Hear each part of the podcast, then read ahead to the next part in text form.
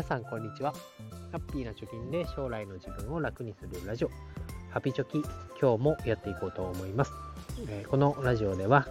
子供の教育費を10年かけて貯金ゼロから1000万円まで貯めようというテーマにのっとってやっております、えー、今日は皆既日食を見ながら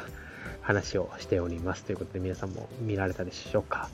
で今日のテーマはですね家計簿アプリのマネーフォワードが無料で使える枠を減らしましたというニュースがありました。で、これがツイッターなんかでもね、えー、とても、えー、バズるというかざわっとしてましたけど、これについて私の見解を話していきたいと思います。まあ、詳しく話す前に、えー、結論だけ先に言いますと、月500円の有料会員は高いのか安いのか、どうなんだ、続けるべきなのかということについて、えー、私は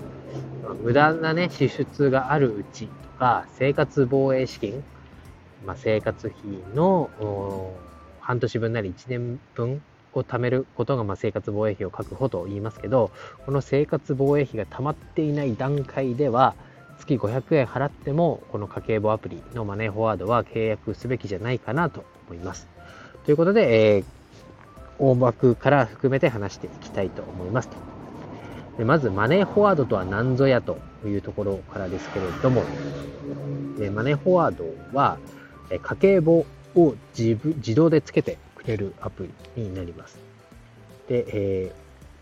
ー、金融機関、例えば銀行口座であったり、クレジットカード、あとは証券会社の口座なんかをこのアプリに登録をする、まあ、連携をさせておく、まあ、アプリの中に、えー、楽天銀行のなんたら支店の口座番号なんとかなんとか何番何番何番っていうのを登録しておくと、このアプリがですね、自動で銀行のシステムに入っていって、残高はいくらだよとか、え今月給料がいくら振り込まれましたよとか、えお金を引き出した時には何月何日にいくら引き出しましたよっていうことを、まあ、リアルタイムでですね、え情報を引っ張ってきてくれて、で、アプリの中で情報を貯めていってくれる。で、クレジットカードなんかも、何月何日にどこのお店でいくら使いましたよっていうことを自動でとことこ楽天のクレジットカードなんのか、まあ、いろんなね、クレジットカード会社のところに情報を取りに行ってくれて、で、えー、家計簿としてつけてくれる。なので、えー、なのでというか、で、便利なのが、まあ、クレジットで、まあ、1ヶ月分丸々お買い物をしましたって言った時には、この家計簿アプリ内で、え、AI がね、判断をして、食費にいくらとか、光熱費にいくらとか、え、衣服費はいくらだったよっていうのを区分けして、え、家計簿をつけてくれるというようなアプリになります。で、この今回騒ぎになった、騒ぎというかね、ちょっと盛り上がっていたのは、今までは無料でこの金融機関に対して10件まで、えー、連携することができました。なので、まあ、銀行で2個、楽天銀行と SBI 銀行とか、あとはクレジットカードでいうと、なんちゃらカードとなんちゃらカードで2個。えー、あとは証券口座、SBI 証券と楽天証券で2個。例えば6件になりますけど、この6件を提携させておく分には無料で使うことができたんですね。これが、え12月の7日から、10件まで無料で連携できたものが、無料の会員であれば、4件までしか提携できないよということで、無料枠が減少をするよという発表がありました。で、え逆にですね、月500円、または年間契約で一括で5300円を払っていれば、この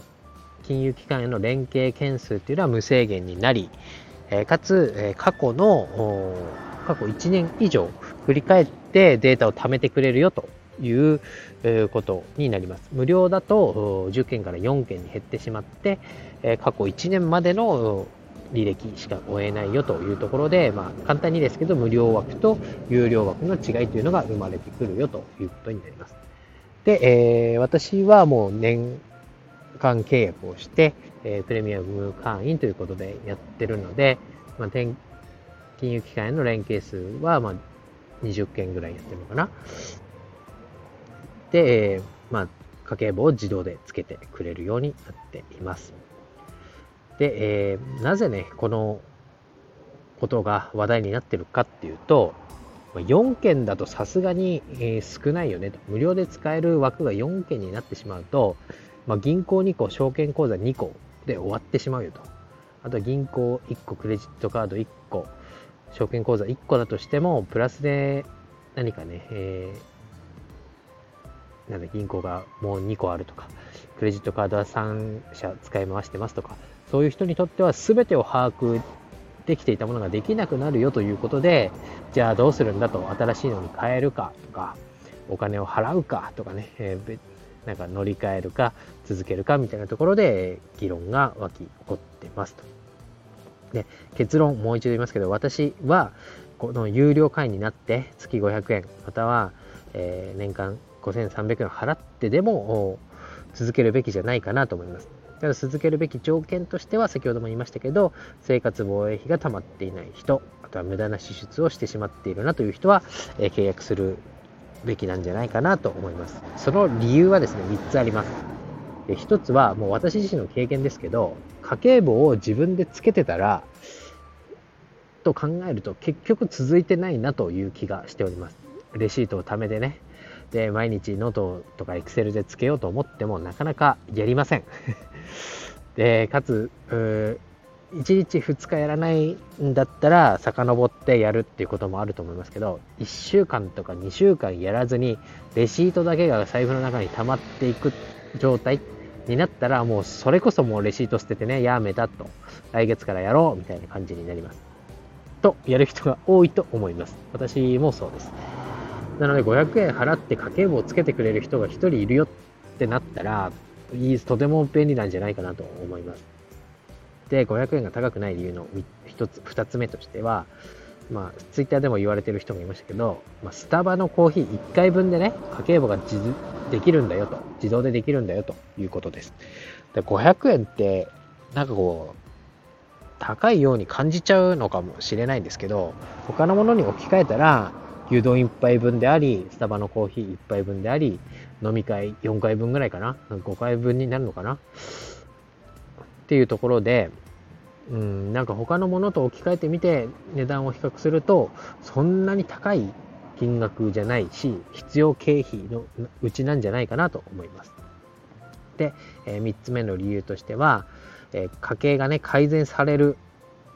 家計を改善するためにこの家計簿をつけて、え収支がどうなっているのかっていうのを見なきゃいけない見なきゃいけないという見るために家計簿をつけるという目的があると思うんですけど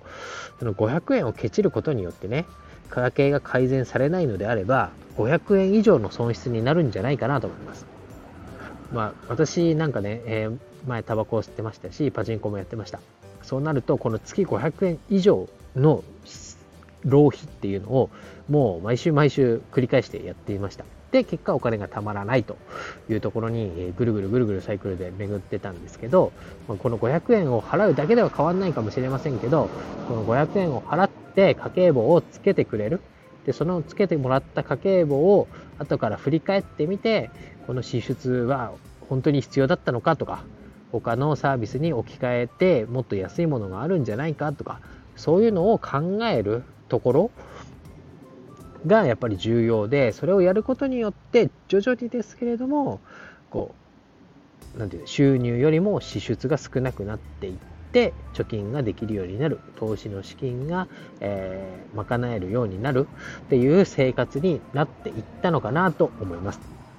まあ、まだね完璧に自分ができてるわけではないですけどこういうまだあ生活防衛資金が溜まってないえー、無駄遣いついついしちゃうなっていう人は、この500円をね、えー、惜しまずにマネーフォワードに払って、家計簿をつけてもらって、で、振り返りをして、支出の見直しをするべきじゃなんじゃないかなと思います。ということで、えー、今日はお話をさせていただきました。えー、ツイッターの中にはね、もうこのタイミングで、まあ、1000万とか2000万貯まってるから、1円単位での家計管理はもう必要ないかなとかね、えー、いう意見もありました。そのぐらいまでね、え、お金が貯まってりゃ、それはもういいよなと。自分である程度、どれ、どのお金の使い方が無駄で、どのお金の使い方が自分にとっては有意義かっていうのはもう肌感覚で分かってるフェーズだと思うので、そういう人はいらないと思います。ただ私みたいに、まだどうしてもこう誘惑に駆られてね、とか、これぐらいはいいかなっていうのでお金を使っちゃうっていう人には、戒めのためにも契約を、えー、有料会員500円で続けていくのがいいんじゃないかなと思いましたので、今日はお話をしました。以上です。バイバイ。